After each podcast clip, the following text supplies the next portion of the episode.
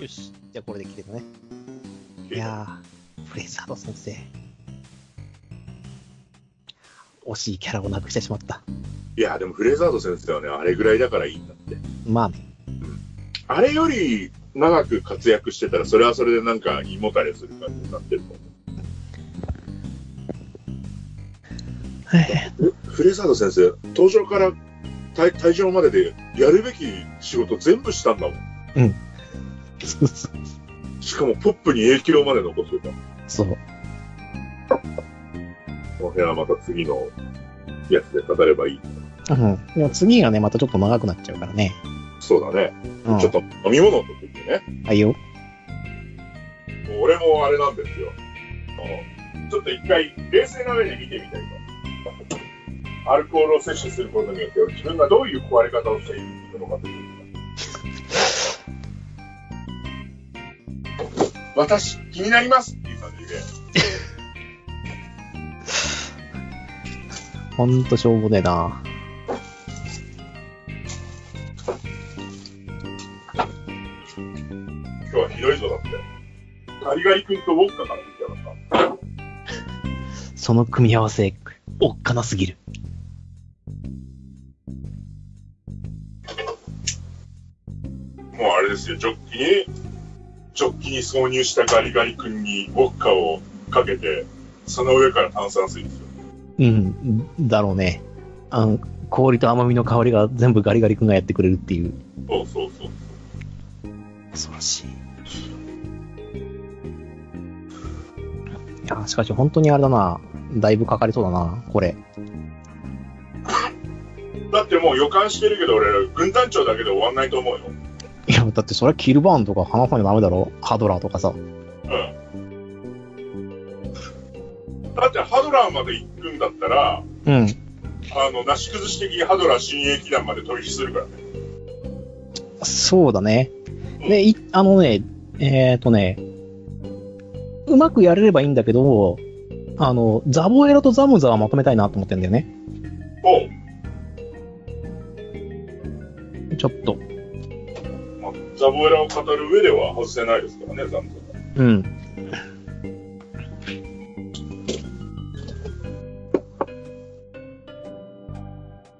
ム。あれ、ウォッカのボトルどこ行ったあった。えー、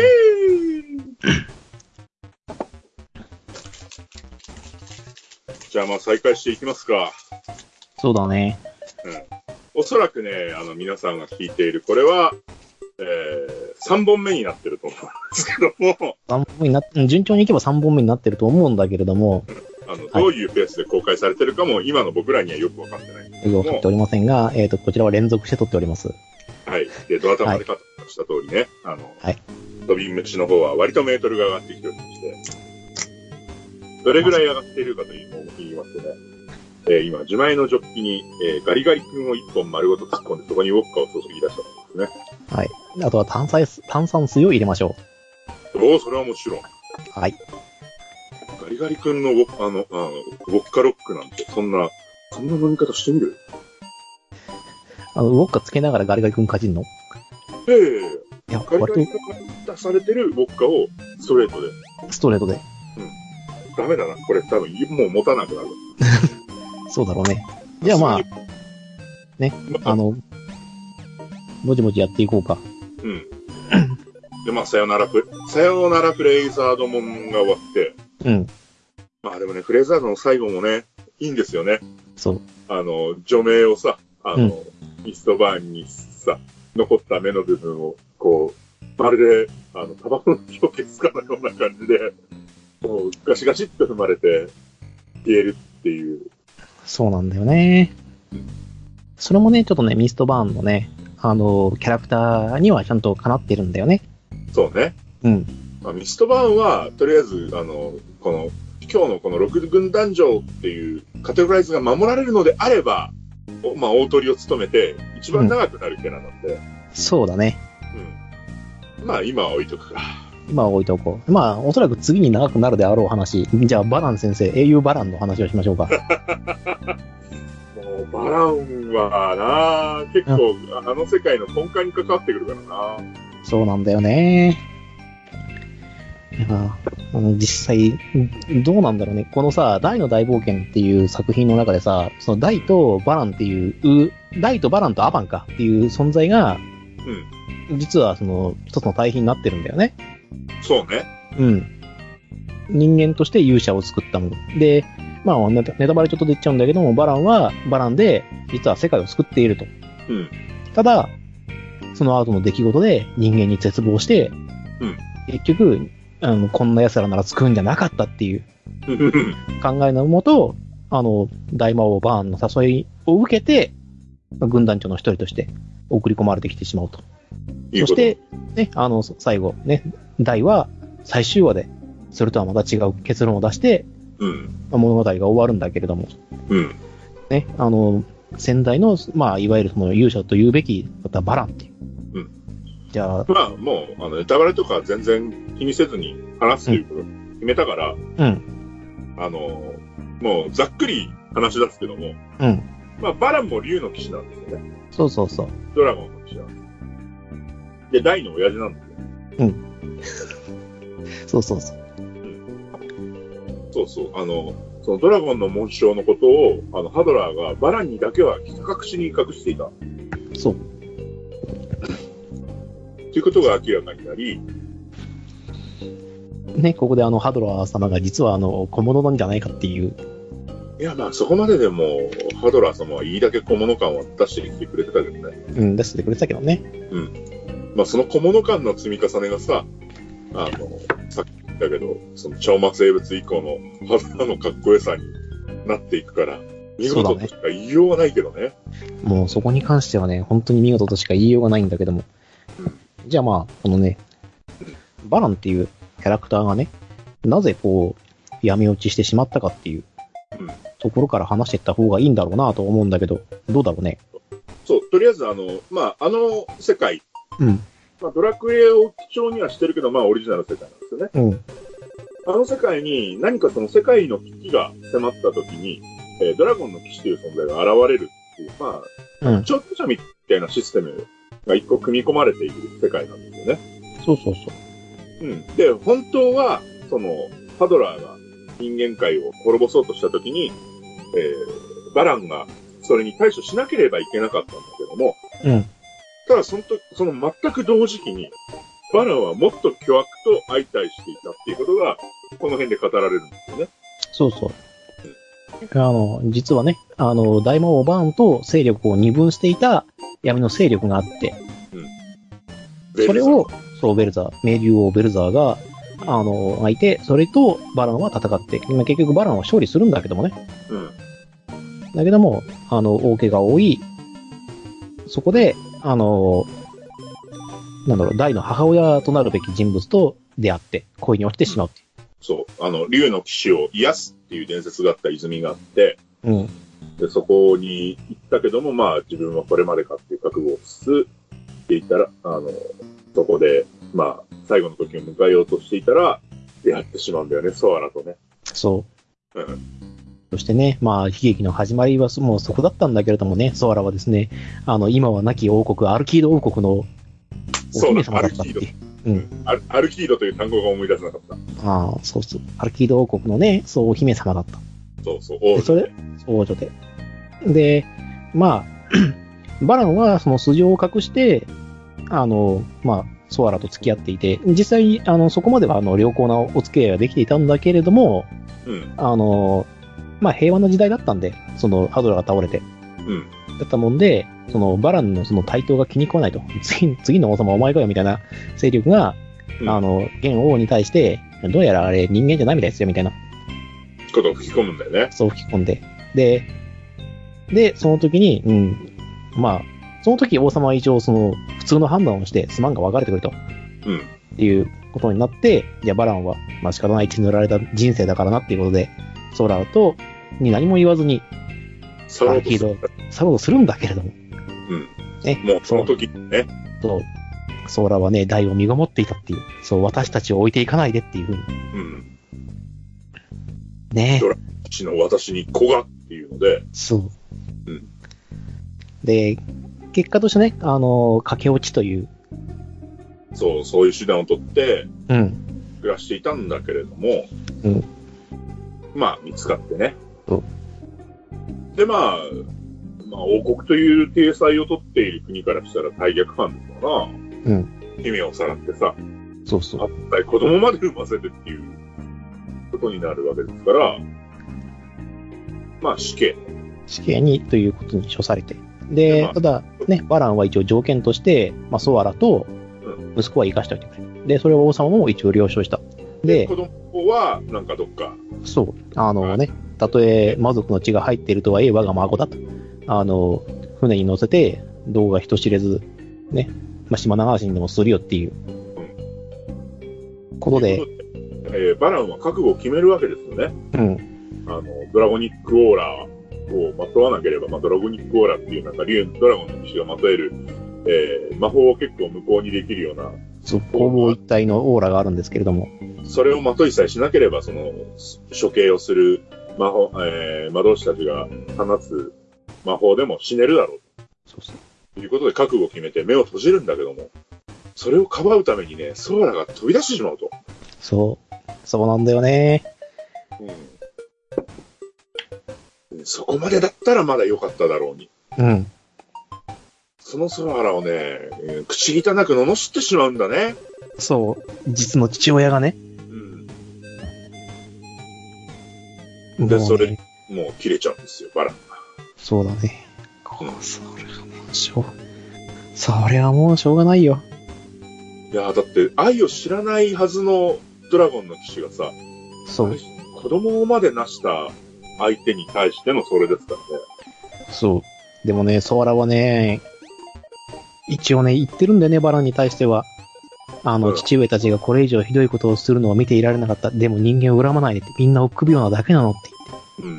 言って、ディーノを探して二人で平和に暮らしてほしいって言うんだけれども、まあ、ここでね、王様が本当にいらんことをね、そうなんだよ。いらないことをね、ちっちゃいここまなんだけど言っちゃってさ、愚か者ね、魔物をかばって死ぬとは恥をさらしようってうん。って言って、まあ、あの、本当の意味での、ね、いわゆる怒発点だから、間違いない。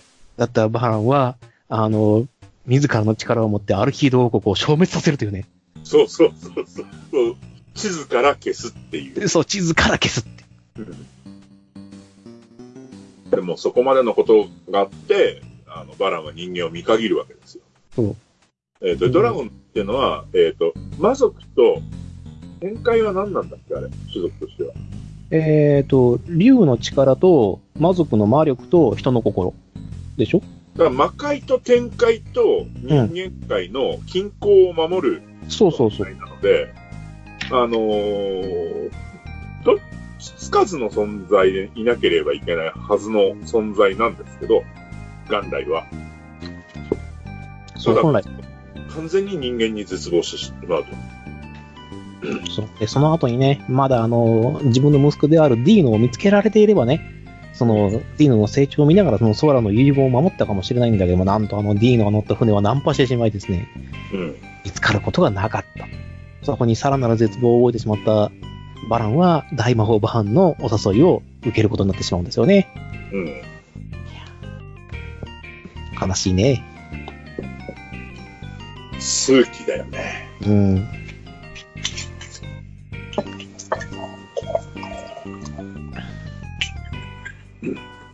そう、それで、まあ、えーと死んだと思っていた息子が見つかったわけなんですね、バランが。そうそう。で、ここでね、あの、バランさんは自分の息子を取り返すべくうん、行動をするんだけれども、残念ながらね、ダイはあの人間に絶望してないので、うん。あの意見が合わないと。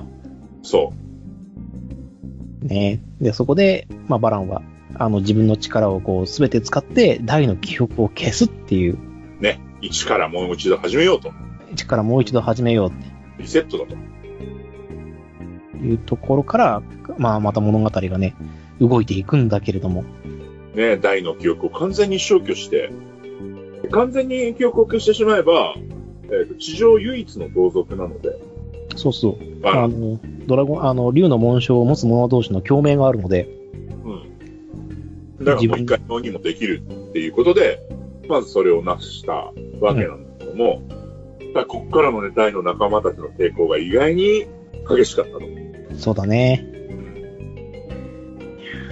そこでね、やっぱり、あの、大活躍、クロコダイン先生とかですね。うん。いや、いや、あ本ともう成長著しいポップとですよ。当ポッポですよ。うん。あと、あの、困った時のヒュンケル。うん全くのヒュンケル。いいのか、この辺こんなにはしょって。良くない気がする。ちょっと話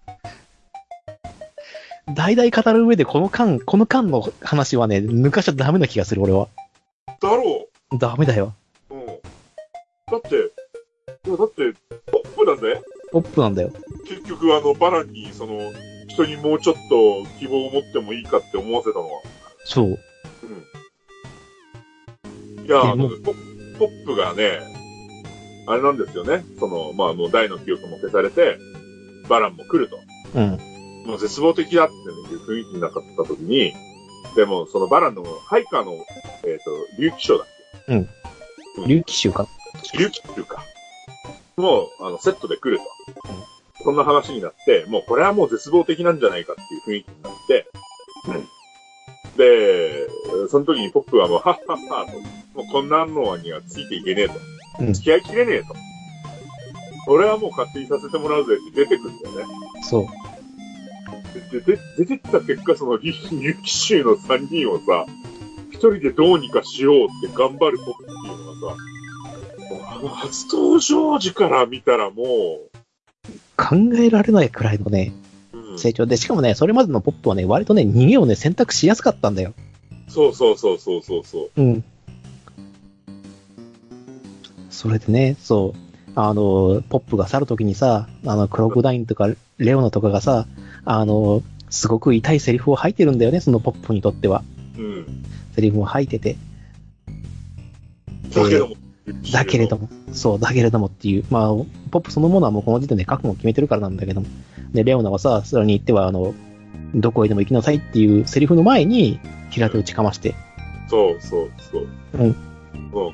そういうやつだとは思わなかったぐらいのことを言われてね。で、クロコダインもね、よくわからないんだけど、そのポップに対してのやっぱ友情みたいなのがあるから、お前の勇気はどこに移ってしまったんだっていうふうにうん。言うんだけれども、いや、もうそこはあれですよ。もう、後々の話ですけど、あの、勇気のアバンの人ですからね。そうなんですよ。だって安いけども、多分この時は光ってたと思うよ。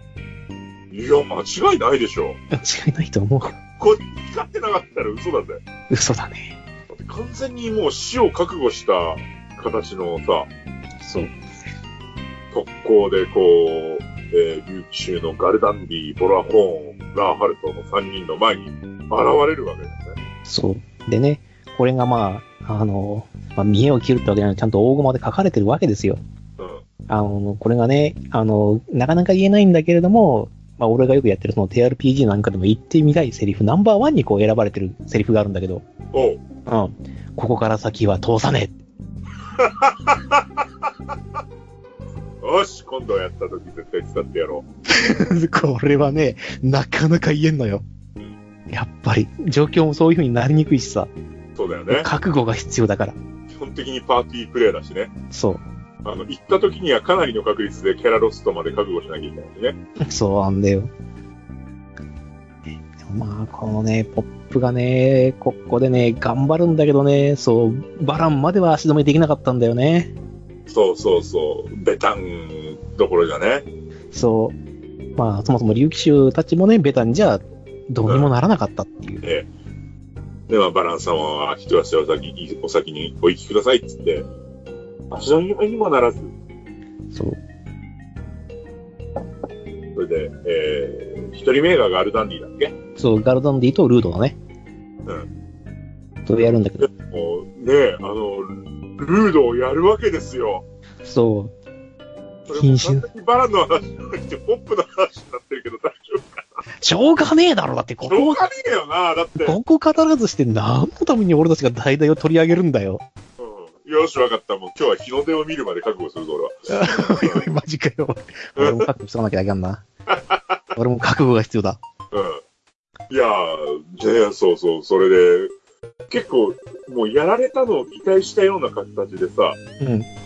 手をかませるんだよね。そう。ルーあド、の、ガルダンディっていう、えっ、と、えー、あの世界に他にいるのか知んないけど、超人族、えーそうそうそうあの鳥の人みたいな。うん鳥の人みたいなやつが、そのガルダンディっていうキャラなんですけど、まあ、そいつの無二の親友というスカイドラゴンがいて、のルードくんですね。で、そいつとはいつも一緒だったうん感じらしいんですけど、で、そのガルダンディにもポップが結構くちょんくちょんにやられて、ケチョンケチョンにやるね。ガルデンディ君もね、なかなかね、いいキャラしてるんですけどね、残念ながらね、フレイザード先生に届かないぐらいにね、名言入ってくれないんですよね、この子。そうね割といい性格してるんだけどね。うん。俺が印象にあるのは、だってその、ルードをやられた後の、あの、ちょっとアヘ顔っぽいやつだけだもんな、印象にある。うん、俺どっちかというとやっぱルード、あの、ガルダンディ戦だと、あの、ポップの首に、こう、レイピアをピッて当てて、覚えてないあの、お、いいぜいいぜ、今の顔はよ、みたいな感じで。ああ、うんそう、でもね、その、ルード君をね、うんあの、ポップがやるわけですよ。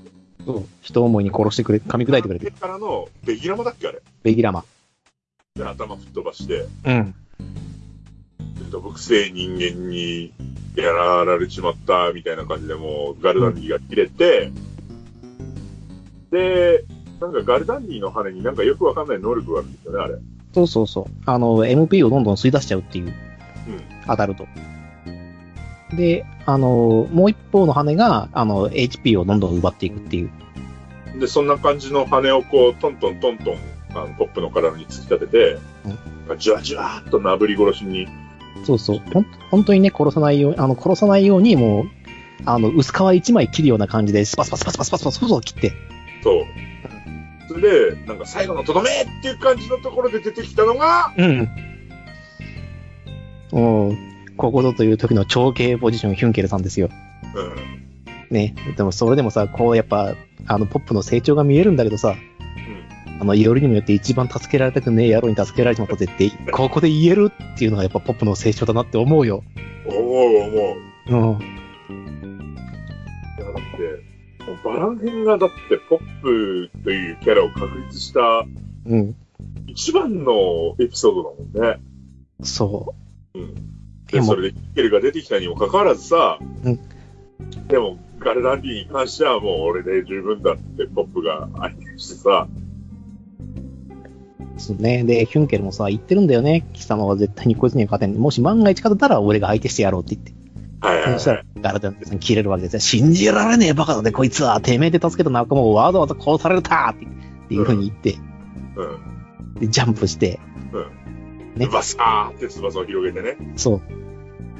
そしたらもうヒュンケル、その翼が切られて、そう。そしクイて、ーンってなってるところに、うん。もうあれですよ。もうでっかいの口からお願いしますよ。ああ、そう、残りの魔法力全部てめえにくれてやらーって言って、うんあの、もう打ちつけるようにイオを打打って、うん。ガルダンディ退場と。リタイア。イオの一発でだもんね。それイオの一発。でこの世界だとあれなんだよね、イオは強いな。メラがちょっと弱いんだよね。うん。っていうか、あの、あの世界、魔法も当て方みたいなところもあるからね。うん、そうそう。で、まあ、魔力にもよるっていうのがあるから、おそらく、まあ、イオラクラスのあれがあったのか、それとも、実際にはあれ、顔か口に近いところでイオが炸裂してるからね。うん。そこもあって、ガルダンディが負けで敗北してしまったんだけども、で、まあ、その後、ボラフォンのいろいろがありましてだ。いろいろありましてですね。まあ、この時のね、あの、ヒュンケル、ヒュンケルがこう、倒れたポップを見守る表情の、こう、優しいこと優しいこと。もう、あの、この辺から本当に長兄っていう感じがね。そう。しつつ、まあ、ボラフォンに関しては多く語ることはあるまいよ。うん、語ることはあるまい。あの、残念ながらクロコダイ先生の足元にも及ばない存在なんで、うん。え、じゃあなんでお前、竜騎将だったの竜騎衆だったのってのは、ちょっと、なくはないんだけど。うん、残念ながら、まあ、んね、後々、だから、ボラホーンに関してはそのレベルがちょっと分かりづらいよね。うん。何が強かったのか、結局よくわかんないからね。うん、で、まあ、ラハルトに関してもさ、ラハルトに関してもは、語ると30分かかるからさ、うん。どうするどうするかね。とりあえず、ラハルト抜いておくか。抜いてバランの方に行くか。まあ、ななんやかんやって、ヒュンケルとさ、あの、1対1で戦っうて、ん、分かり合って、で、ラハルトはヒュンケルが持ってた鎧の負けに対応した鎧の魔装っていうのを持ってたんですよ。そうそうそう。あの、なんやかんや分かり合って、あの、俺が間違ってたと。うんバラン様を止めてくれっていう話で、キュンケルにその鎧のマスを託したんですよね。そで、う。この辺で一回切っとかんと、もう収集がつかないから、切っとく一旦、一旦切っておこうか。あの、竜騎周辺をちょっとね、あの、竜騎周までやりました。はい。えーもうね、トイレに行きたいんですけど、はい。い行って、行ってください。トイレに行くのとガリガリ君一杯、一本取っていきたいんですけど、ああ、行ってくるといいさ。俺もトイレに行ってこよトイレタイムを聞かされる閣下の方で、う。知らん知らん。頑張って編集してください。すいません。よろしくお願いします。